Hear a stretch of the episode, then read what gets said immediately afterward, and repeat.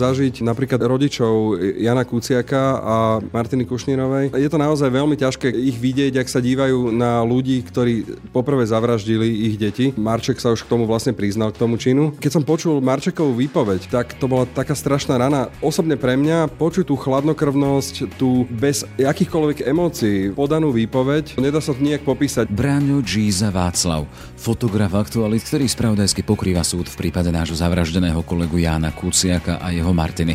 Po prvom týždni hlavného pojednávania zverejnil status, v ktorom hovorí, že, a tu citujem, aj keď robíme čokoľvek, nie je úplne možné sprostredkovať cez slova, fotografie či videá energiu, ktorá je v pojednávacej miestnosti a konštatuje, že ide o neprenosnú skúsenosť. To sú zimomriavky a človeku naozaj nie je z toho úplne dobré. Už 60 hodín v jednej pojednávacej miestnosti s obžalovanými z vraždy a jej objednávky, s rodičmi zavraždených či stovkou novinárov strávila aj Laura Keleová z investigatívneho týmu Aktualít. Giza má úplnú pravdu, nie je to prenosné. Myslím si, že aj keby bolo dovolené naživo prenášať zvuk, hoci aj obraz, myslím si, že tá atmosféra atmosféra, ktorá tam je, či už negatívna, alebo možno aj pozitívna, keď sa pozrieme na rodinu Kuciakovcov, Kušnírovcov, oni sú tak silní, že podľa mňa tí novinári až dostávajú sílu tam sedieť do tých nočných hodín a, a písať a proste doslova makať. Spravodajskú autorskú trojicu minúty po minúte zo súdnej siene z Pezinka uzatvára Jan Debnár, editor Aktualit. Pre mňa taká najsilnejšia atmosféra bola vtedy, keď e, do súdnej sieni voviedli v putách kukláči obžalovaných a ja som reálne tých ľudí nikdy ešte ešte predtým naživo nevidel. Mnohí ľudia, teda, ktorí sú na tom súde, povedali, že tam vyslovene ako keby, že cítia nejakú zlú atmosféru priamo tam, ale ja si mu reálne mal možnosť cítiť práve vtedy, keď oni vstúpili do tej miestnosti. Dôležitý súdny proces to sú aj podmienky, v akých novinári pracujú. Desiatky hodín sústredeného pozorovania strieda hektika obmedzených minút na nahrávanie. Sú však prakticky odkázaní na suchú stravu či tvrdé lavice, ktoré pre Justičnú akadémiu v Pezinku, kde sa proces odohráva, práva vyrobili samotní väzni. Laura ich jednoducho cíti. Cítim na, naozaj ma s prepačtím, akože boli zadnice, lebo sa sedí na tvrdom a aj telo mám akože stuhnuté, ten človek tam sedí a ja, ja tiež sedí v krči, lebo sa snaží počúvať čo najviac a naša minúta po minúte je naozaj že veľmi podrobná v porovnaní s ostatnými. Takže sme v takom krči a ja mám niekedy pocit, že mi mozog ešte pracuje niekoľko hodín potom, ako sa vrátim domov. Ja mám problém zaspať. Braňo G za Václav. Slav. Celý tento proces je pre nás ako redakciu veľmi dôležitý. Jedná sa o vraždu nášho kolegu a keď tam budem musieť sedieť celý týždeň, tak tam proste budeme ja sedieť celý týždeň. To isté tu budú robiť naši kolegovia, akýkoľvek. Pracovať tu, my nemáme jakým iným spôsobom tomuto celému pomôcť, aby sa ľudia dozvedeli, ako to tam naozaj funguje, aké to je, akí tí ľudia naozaj sú, nech si každý urobí svoj vlastný názor. Pre nás je toto náš jediný vklad.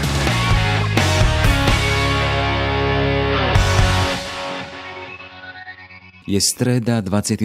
január, 6. deň hlavného pojednávania v prípade úkladnej vraždy Jána a Martiny. Moje meno je Jaroslav Bardorák. Ráno nahlas. Ranný podcast z pravodajského portálu Aktuality.sk. Takže o tom vážnom súdnom procese budeme rozprávať s Braňom, či za Václavom, fotografom Aktuality. Braňo, vítaj v štúdiu. Ahoj. Začíname tým, teda, že si fotograf. Čiže v tomto aktuálnom procese si takým našim okom, cez ktoré v podstate my, tvoji kolegovia a hlavne naši čitatelia môžu nazrieť do toho, čo sa tam deje. Mňa však zaujal tvoj status z posledných dní, keď si tam desiatky hodín vnútri a hovoríš o tom, že tá skúsenosť z pojednávacej miestnosti je neprenosná. A to ma zaujíma, čo si ty myslel. Ono sa to ťažko vysvetľuje, lebo všetci vedia, že to nie je jednoduché byť v tej miestnosti s tými ľuďmi. Energia, ktorá tam je, je to je ťažko popísateľné. Preto som napísal, že je to neprenosná skúsenosť, lebo zažiť napríklad rodičov Jana Kuciaka a Martiny Kušnírovej, je to naozaj veľmi ťažké ich vidieť, ak sa dívajú na ľudí, ktorí poprvé zavraždili ich deti. Marček sa už k tomu vlastne priznal k tomu činu. A celkovo, keď som počul Marčekovú výpoveď, tak to bola taká strašná rana. Osobne pre mňa počuť tú chladnokrvnosť, tú bez akýchkoľvek emócií podanú výpoveď, nedá sa to nejak popísať, aj keď hovorím, moji kolegovia Laura a Jano, ktorí tam momentálne sú, robia robia naozaj dokonalú prácu, popisujú tie momenty podľa mňa perfektne, ale naozaj je to neprenosné, lebo tá atmosféra tam, hlavne pri týchto výpovediach, či už to boli výpovede Marčeka, či to bola výpoveď Andruška, alebo či to boli výpovede rodičov a členov rodiny, to sú zimomriavky a človeku naozaj nie je z toho úplne dobré. V každom prípade píšeš, robíme všetko možné, všetko, čo sa dá, ale predsa len na koľko percent sa prenáša to, čo tam zažívate? Cez texty a cez tvoje fotografie. No my sa snažíme naozaj, nedá sa fotiť počas pojednávania. Takže fotí sa naozaj iba v prestávkach. Tam uchádza strašne veľa emócií, lebo keby sa dalo fotiť počas toho pojednávania, tak e, naozaj, či sú tam výrazy tvári rodičov, či sú tam všelijaké mimiky a všelijaké také tie momenty, kedy sa zatvári Kočner alebo zatvári Marček, či sa t- Žúžová, jednoducho nedá sa... Ty tam prežívaš aj takú frustráciu profesnú, teda, že sedíš tam a väčšina dobrých záberov možných ti uniká. 90%, lebo v tých pauzách, kedy my môžeme reálne fotiť, už tam tá nalada je iná. Nikto tam nevypoveda vtedy, vtedy sú naozaj väčšinou sa stávajú v tých pauzách, keď naozaj napríklad súdkynia preruší súd, tak oni musia vyviezť von. Takže my ich vlastne vidíme odchádzať, prichádzať veľakrát, sadať si, rozprávať sa s právnikmi, ale tie bezprostredné reakcie, či rodičov, či obvinených, to sa nedá zachytiť, lebo my nemôžeme vtedy fotiť. Čiže to sústredené, tá sústredená atmosféra, keď sa vypoveda, keď sa počúva, keď sa konfrontujú, to my ako publikum nemáme možnosť vidieť. Vy to nemáte možnosť vidieť, ja to teda vidím a práve vtedy prichádzajú texty a myslím, že Laura a Jana to robia veľmi dobre a naozaj popisujú vtedy, ak sa zatvári ten človek, ale ja to nemôžem odfotiť, je to naozaj frustrujúce. Počúvate podcast Ráno na hlas za minútou po minúte, ktorá mala v štvrtok popoludní, čiže to je deň po tej prvej fáze súdneho procesu, viac ako 3 milióny 700 tisíc kliknutí, čiže čo si, čo sme zatiaľ nezažili u nás v aktualitách, je aj Laura Keleová, ktorá nejakým spôsobom premieňa to, čo sa v tej súdnej sieni deje, zažíva, vidí do tej písanej podoby, ktorú môžeme potom všetci čítať. Dobrý deň, vítaj Laura. Dobrý deň, ahoj. To sú desiatky hodín, ktoré tam strávite. Od rána, neviem, začínate o 6, keď príjete do redakcie a odchádzate niekedy o 9 večer z celej tej akcie. E, si unavená, alebo ako to zažívaš?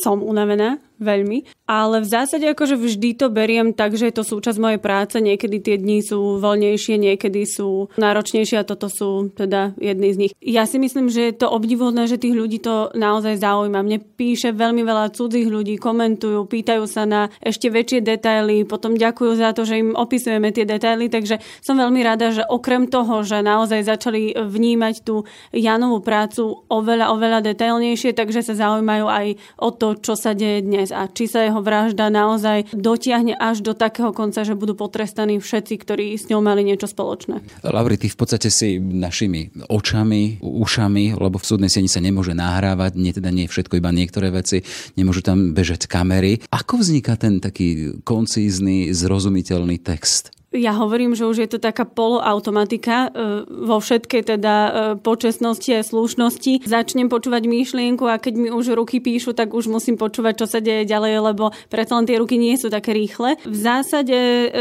sme na to s kolegom dvaja. Ja väčšinou pripravujem ten obsah, on ho potom doťahuje do, do takého akože konca a, a do publikovateľnej časti. Čiže ak sme svedkami nie len citácií, teda, že aha, povedal toto, to, to, ale sú tam rôzne vysvetlenia, potom je tam atmosféra všímate si, ako sa kto správa, kto na koho pozerá. E, to znamená, že to je dielom aspoň dvoch ľudí. Áno, u nás to funguje tak, že ja teda píšem väčšinu textu, ktorú potom e, kolega Janko Debnár vlastne uceluje do nejakej e, čitateľnej formy a publikuje ju v tej e, online verzii, teda v tej takej našej tzv. minúte. Takže je to, je to taká práca nás dvoch po väčšine. No a to, že ako sa kto tvári, čo kto robí, tak to je vlastne práve tá taká, poviem to, že dvojstrannosť, že jednak počúvam, že čo sa deje a zároveň vždy si odsledovávam, alebo snažím sa aspoň odsledovávať, e, ako sa tvári Kočner, ako sa tvária e, rodičia na Kuciaka, e, či reaguje nejakým spôsobom Senát. Takže to je vždy zaujímavé.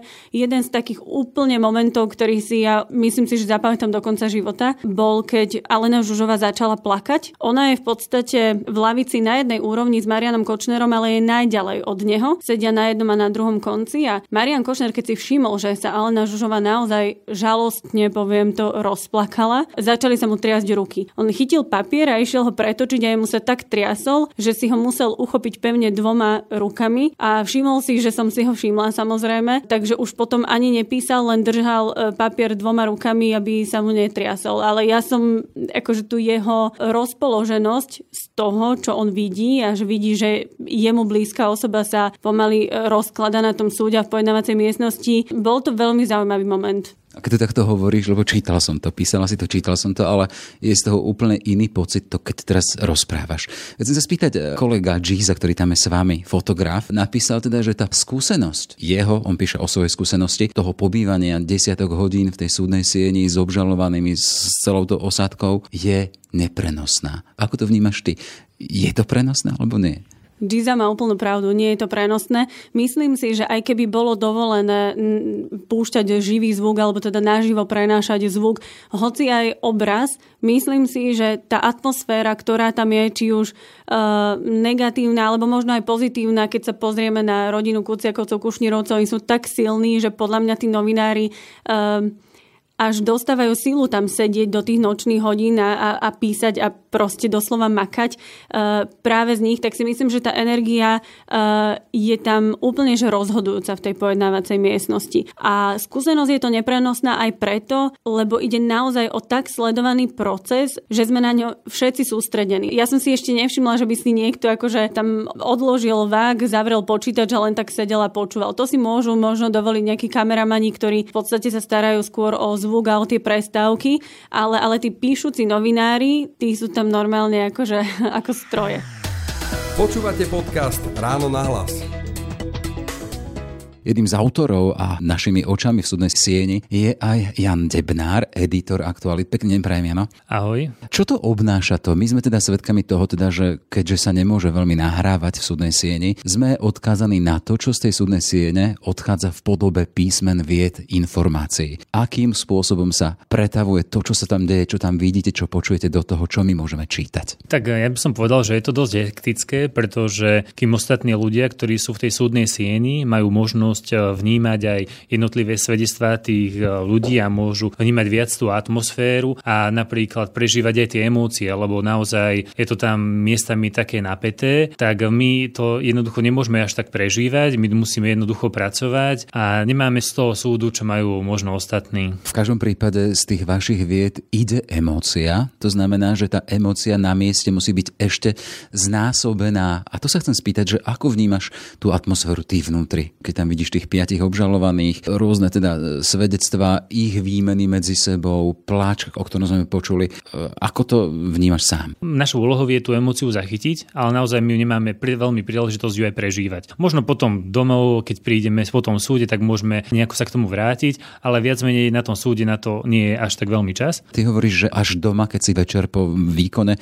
až potom prídu na teba tie emócie? Ono to záleží, asi každý deň bol na tom súde iný a podľa mňa možno pre mňa taká najsilnejšia atmosféra bola vtedy, keď e, do súdnej sieni voviedli v putách kukláči obžalovaných a ja som reálne tých ľudí nikdy ešte predtým naživo nevidel a reálne teraz som videl, ako doviezli v putách e, pána Marčeka, pána Saboa, pani Žužovú, pána Kočnera. Veľakrát som ich videl ako editor na fotkách, možno na nejakých videách, ale reálne som ich nevidel takto z očí do očí. Bola to taká ťaživá atmosféra. Mnohí ľudia, teda, ktorí sú na tom súde, povedali, že tam vyslovene ako keby, že cítia nejakú zlú atmosféru priamo tam, ale ja si mu reálne možno mal možnosť cítiť práve vtedy, keď oni vstúpili do tej miestnosti. Potom som to až tak jednoducho naozaj neprežíval a sústredil som sa na tú prácu. A ešte sa vrátim k tomu, ty si spomenul, že až keď prídeš domov, až tedy na teba nejakým spôsobom doláhne.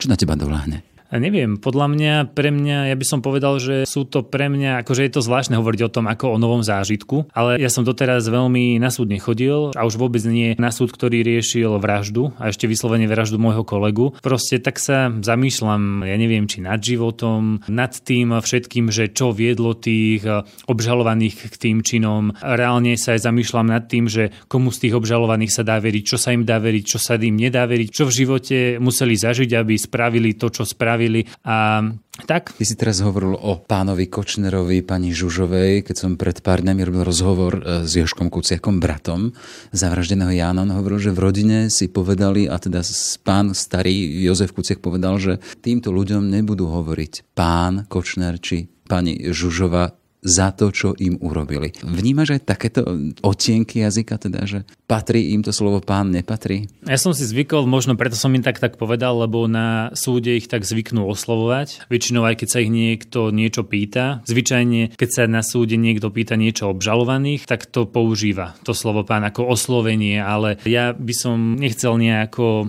hodnotiť týchto ľudí. Jednoducho, čím hovoriť pán alebo vrah, mafián alebo čokoľvek, to už je na každom človeku. A hlavne ja si myslím, že úlohou novinárov nemá byť možno ľudí tak odsudzovať, moralizovať, ale má byť zachytávanie tej reality. A keď reálne človek dokáže, ako to dokázal napríklad Jan Kuciak, priznať ich zločiny, e, pomenovať ich, e, tak možno v tom prípade to je tak na mieste, ale ja si myslím, že mne to tak nejako neprislúcha. Kolega Giza, teda náš fotograf, ktorý tam s vami tiež sedí celý ten čas, napísal v jednom zo svojich statusov, že skúsenosť z tej súdnej siene je neprenosná. Zažívaš tak podobne, teda, že to, čo tam zažívaš, je nie je veľmi prenosné, to si človek musí až zažiť? V niečo má Giza pravdu, ale ja niektoré veci možno každý človek prežíva proste ten svet nejak inak alebo inak ho vníma. Určite Giza prežíva niečo iné a ja zase niečo iné, ale akože určite je to neprenosné. Toľko teda Jan Debnár, editor aktuálny. Ešte pekne neprajem.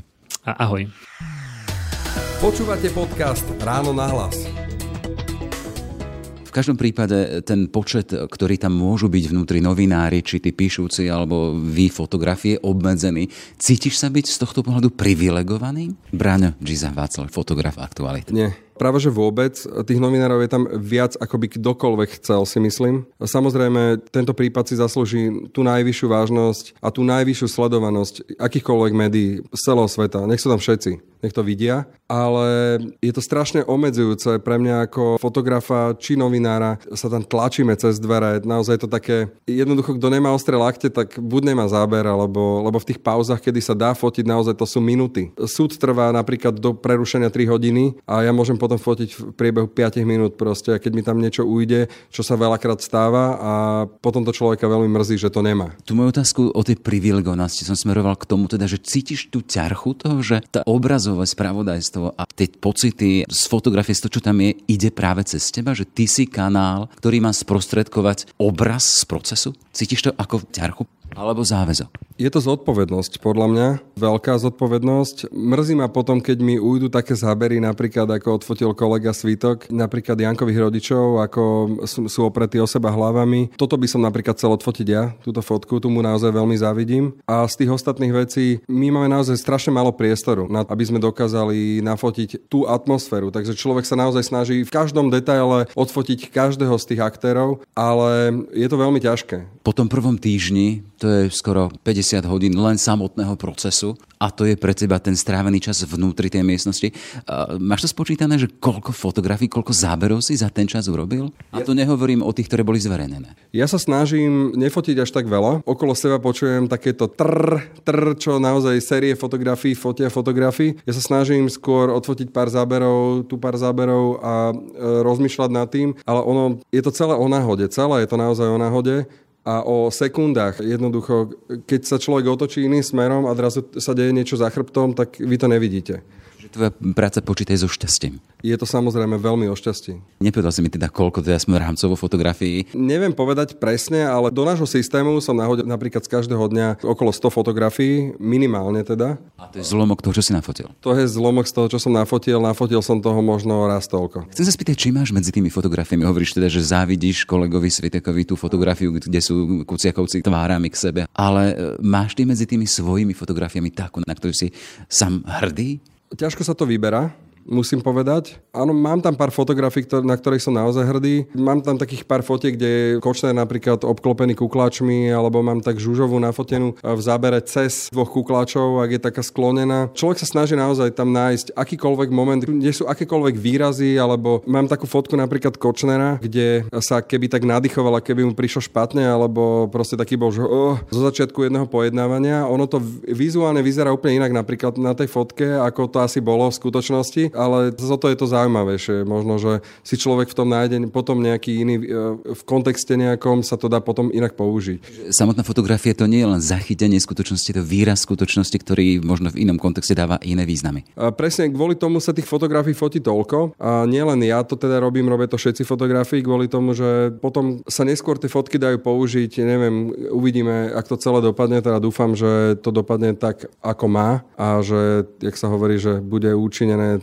spravodlivosti za dosť. Vtedy hľadáme teda aj my nejakú fotku, jak je Kočner má zloženú hlavu, ja neviem. Hľadáme tam naozaj takéto momenty, že nie, že Marček, ak sa díva dole celý čas, alebo vtedy, keď je taký, tak hrdo sa tvári, alebo proste, aby tam bolo vidieť naozaj, že tú súrovosť, citlivosť možno v niektorých momentoch aj u týchto ľudí, citlivosť u rodičov, ale aj silu, u nich e, vo výraze pani Kušnírovej veľakrát je sila e, vidieť, ale na druhú stranu je to cítiť, že je hrozne citlivá a naozaj e, v niektorých momentoch počas toho procesu sa rozsypala viackrát. To isté platí o rodičoch Jana Kuciaka alebo aj o rodine, o Joškovi, jeho bratovi. Áno, snažíme sa, hovorím, zachytiť čo najviac týchto emotívnych momentov, ale hovorím, máme vymedzený čas. Tá moja otázka, či máš ty svoju nejakú fotografiu, ktorá sa ti naozaj páči, si hrdý na ňu, tak ja tam mám, ktorá sa mi vyslovene páči a to je jedna séria fotografií čierno-bielých, dal si to v čierno-bielej farbe, séria pohľadov, kde v centre sú vždy oči.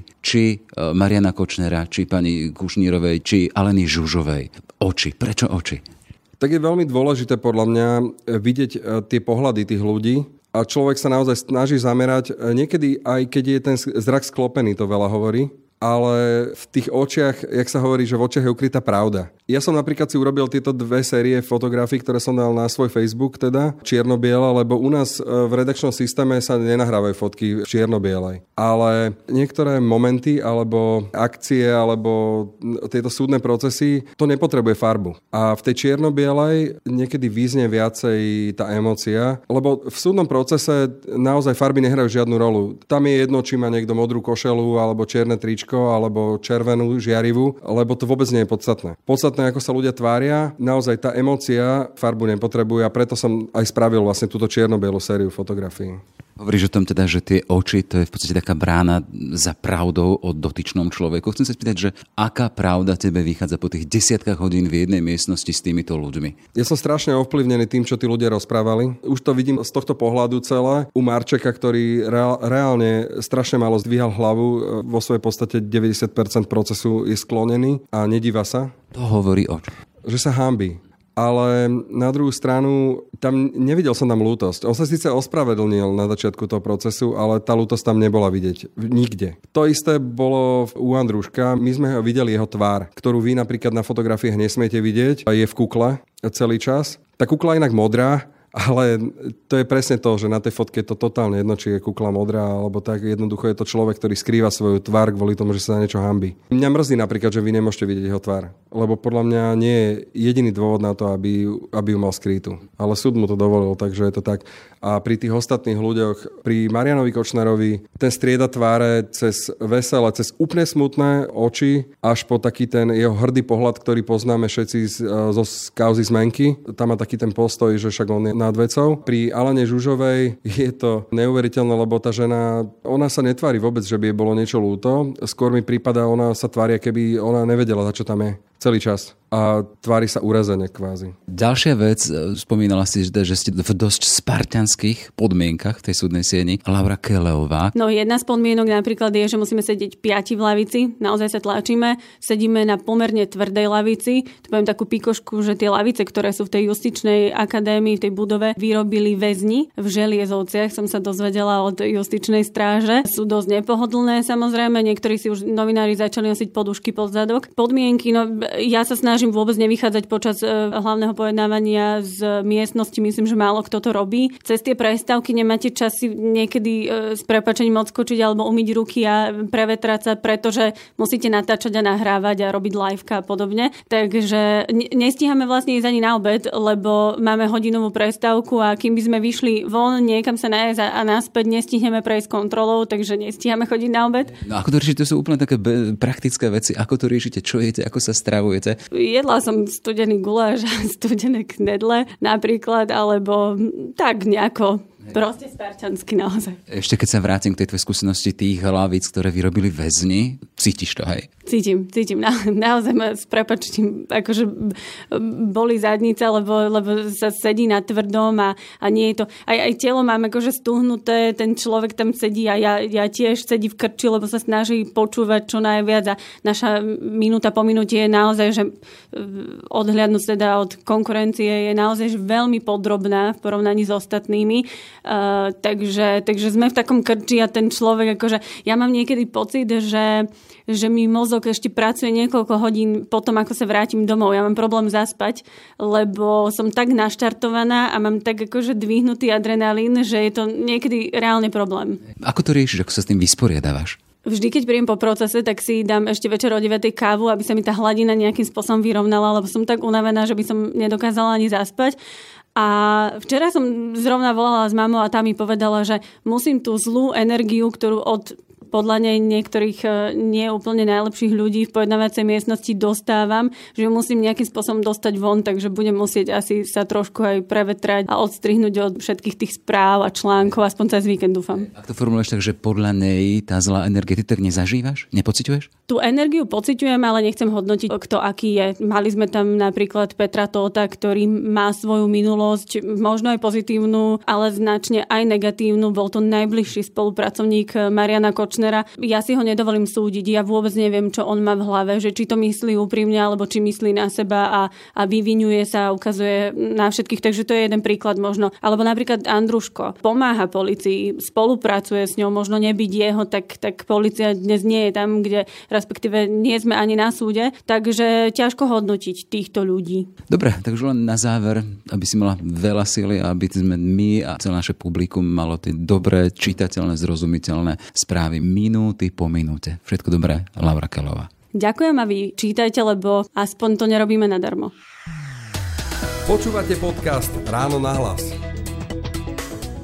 Stále spomíname o tom, teda, že ide o proces, ktorý je aj náročný. Sám si písal, že prežívate ťažké dni a to nie len z toho pohľadu, teda, že sa tam počúvajú vážne veci, ale predsa len sedíte tam a ste na mieste desiatky hodín. Je to ťažké? Si z toho unavený? Je to príšerné. Ďalšia vec je taká, že tam naozaj nie je napríklad ani e, miesto, kde by ste si dali teplý čaj alebo kávu. Nie je tam mikrovlnka, kde by ste si zohriali jedlo. Takže 90% ľudí tam funguje na rožkoch, ktoré si zabalíme a na nejakých keksikoch snažíme sa jesť čo najviac cukru, aby sme boli pri zmysloch a aby sme tam nezaspali, lebo ono niekedy e, sú tie výpovede monotónne alebo tie debaty. Samozrejme je to náročné. Keď si zoberete, že my odtiaľto z Bratislavy od, z redakcie odchádzame o 6 hodine ráno, aby sme tam boli pred 7. Tentokrát nás ani nepúšťajú do objektu. Hneď ráno púšťajú nás tam až o 7, keď už sú eskorty vnútri. Takže my si vlastne nemáme ani možnosť nafotiť, ak ich privážajú ob, o, teda obvinených. Sme tam väčšinou do konca procesu, ktorý končí skoro do 8 hodiny večer. A takže my sme boli radi, keď sme sa dostali do kancelárie. Tam ešte samozrejme potom sa natáčajú rozhovory. Smeruješ k tomu teda, že predsa len je to kvantum hodín. Chcem sa spýtať už len na záver. To náročné, to ťažké, bude to stať za to kedy? Alebo vždy? Celý tento proces je pre nás ako redakciu veľmi dôležitý. Jedná sa o vraždu nášho kolegu a keď tam budem musieť sedieť celý týždeň, tak tam proste budeme ja sedieť celý týždeň. To isté tu budú robiť naši kolegovia, akýkoľvek. Pracovať tu my nemáme jakým iným spôsobom tomuto celému pomôcť, aby sa ľudia dozvedeli, ako to tam naozaj funguje, aké to je, akí tí ľudia naozaj sú, nech si každý urobí svoj vlastný názor. Pre nás je toto náš jediný vklad. Takže myslím, že tie hodiny strávené na tom súde budú stať už vždy za to. Toľko Bráňo Giza Václav, fotograf Aktualit. Ešte pekný deň. Ďakujem, pozdravujem vás. Počúvate podcast Ráno na hlas. Sme v závere. Len pripomínam, že po dnešnom pojednávacom dni bude v procese týždňová prestávka. Hlavné pojednávanie tak bude pokračovať 1. februárový týždeň. Ešte pekný deň želá Jaroslav Barborák. Všetky podcasty z pravodajského portálu Aktuality.sk nájdete na Spotify a v ďalších podcastových aplikáciách.